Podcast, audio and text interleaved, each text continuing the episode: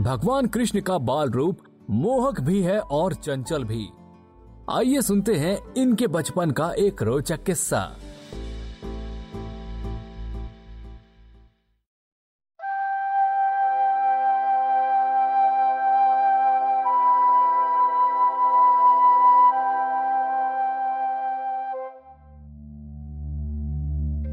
एक समय की बात है। राक्षसों ने घमंडी राजाओं के रूप में पूरी पृथ्वी पर आतंक मचा रखा था। इनमें से एक राक्षस राजा कंस भी था, जो मथुरा पर शासन करता था। कंस अपने पिता राजा उग्रसेन को गद्दी से हटाकर खुद राजा बन गया था। मथुरा की प्रजा उसके शासन से बहुत दुखी थी। कंस की एक बहन थी, जिसका नाम देवकी था। कंस को देवकी जान से प्यारी थी, इसलिए समय आने पर कंस ने अपनी प्रिय बहन की शादी अपने मित्र वासुदेव से कराई। जब वासुदेव देवकी को विदा कराकर ले जाने लगे तो एक आकाशवाणी हुई। अरे ओ कंस, आज जिस बहन को तू इतने प्यार से विदा कर रहा है उसकी आठवीं संतान तेरी मौत का कारण बनेगी। आकाशवाणी सुनकर कंस आग बबूला हो उठा। वह भूल गया कि देव की उसकी ही प्यारी बहन है। उसने तलवार निकाली और देव की वासुदेव को मारने दौड़ा।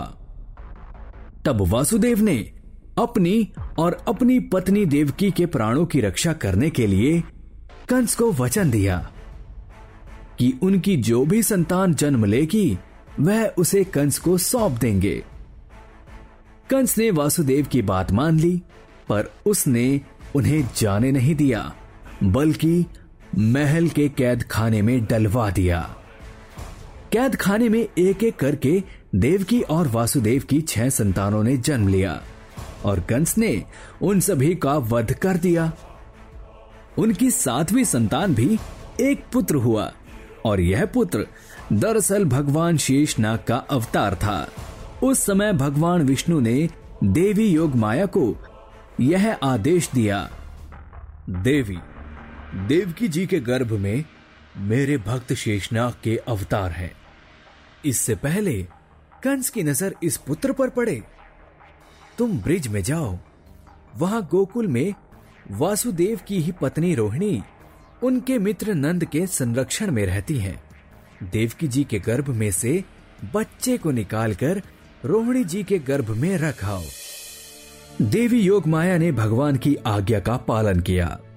साथ ही हर जगह ऐसी अफवाह फैल गई कि देवकी जी का सातवां पुत्र उनके गर्भ में ही नष्ट हो गया। अब आठवीं संतान के होने का समय आया। उसी समय गोकुल में वासुदेव के मित्र नंद की पत्नी यशोदा के घर भी संतान जन्म लेने वाली थी, जिस पर वासुदेव देवकी को पुत्र पैदा हुआ। उसी समय संयोग से यशोदा के गर्भ में एक कन्या का जन्म हुआ, जो कोई और नहीं, देवी योग माया थी। उसी समय देव की वासुदेव की कोठरी में अचानक प्रकाश हुआ और उनके सामने भगवान विष्णु प्रकट हुए। देव की वासुदेव दोनों भगवान के चरणों में गिर पड़े। भगवान विष्णु ने उन्हें आशीर्वाद दिया और उन्हें कहा, अब मैं नवजात बच्चे का रूप धारण कर लेता हूँ। तुम मुझे इसी समय अपने मित्र नंद जी के घर वृंदावन छोड़ाओ और उनके यहाँ जो कन्या जन्मी है, उसे लेकर कंस के हवाले कर दो। तुम चिंता ना करो जागते हुए पहरेदार सो जाएँगे, कारागृह के द्वार अपने आप खुल जाएँगे। और उफनती अथा यमुना तुमको पार जाने का मार्ग दे देगी।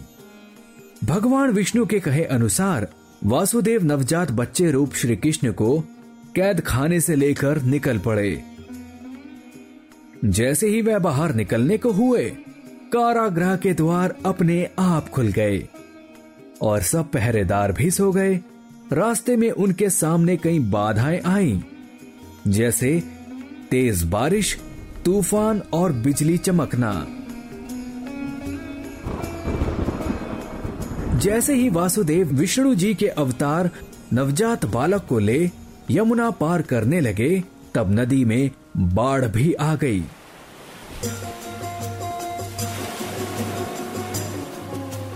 लेकिन वासुदेव रुके नहीं।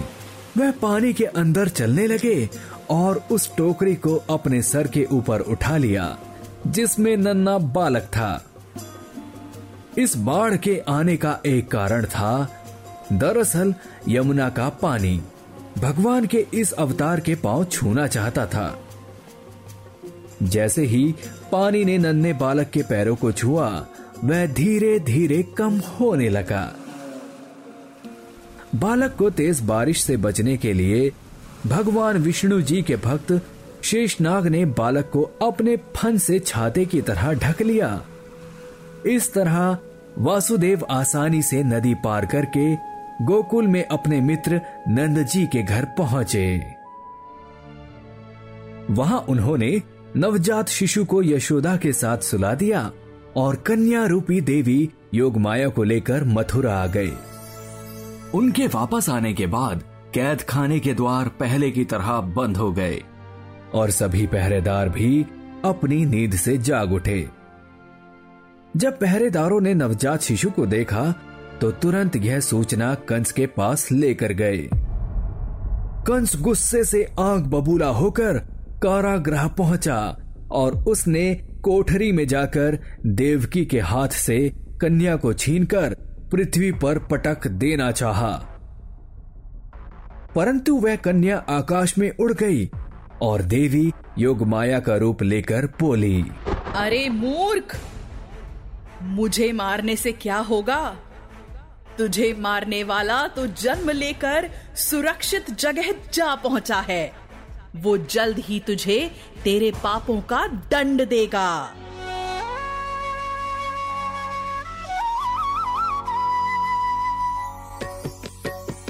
यह कहकर देवी योग माया लोप हो गई। उधर यशोदा मैया के जागने पर उन्हें अपने पास सोता हुआ बालक मिला। नंद बाबा और यशोदा मैया उसे देखकर बहुत खुश हुए। बालक का नाम कृष्ण रखा गया, जिन्हें प्यार से कहना या कन्हैया भी कहा जाने लगा।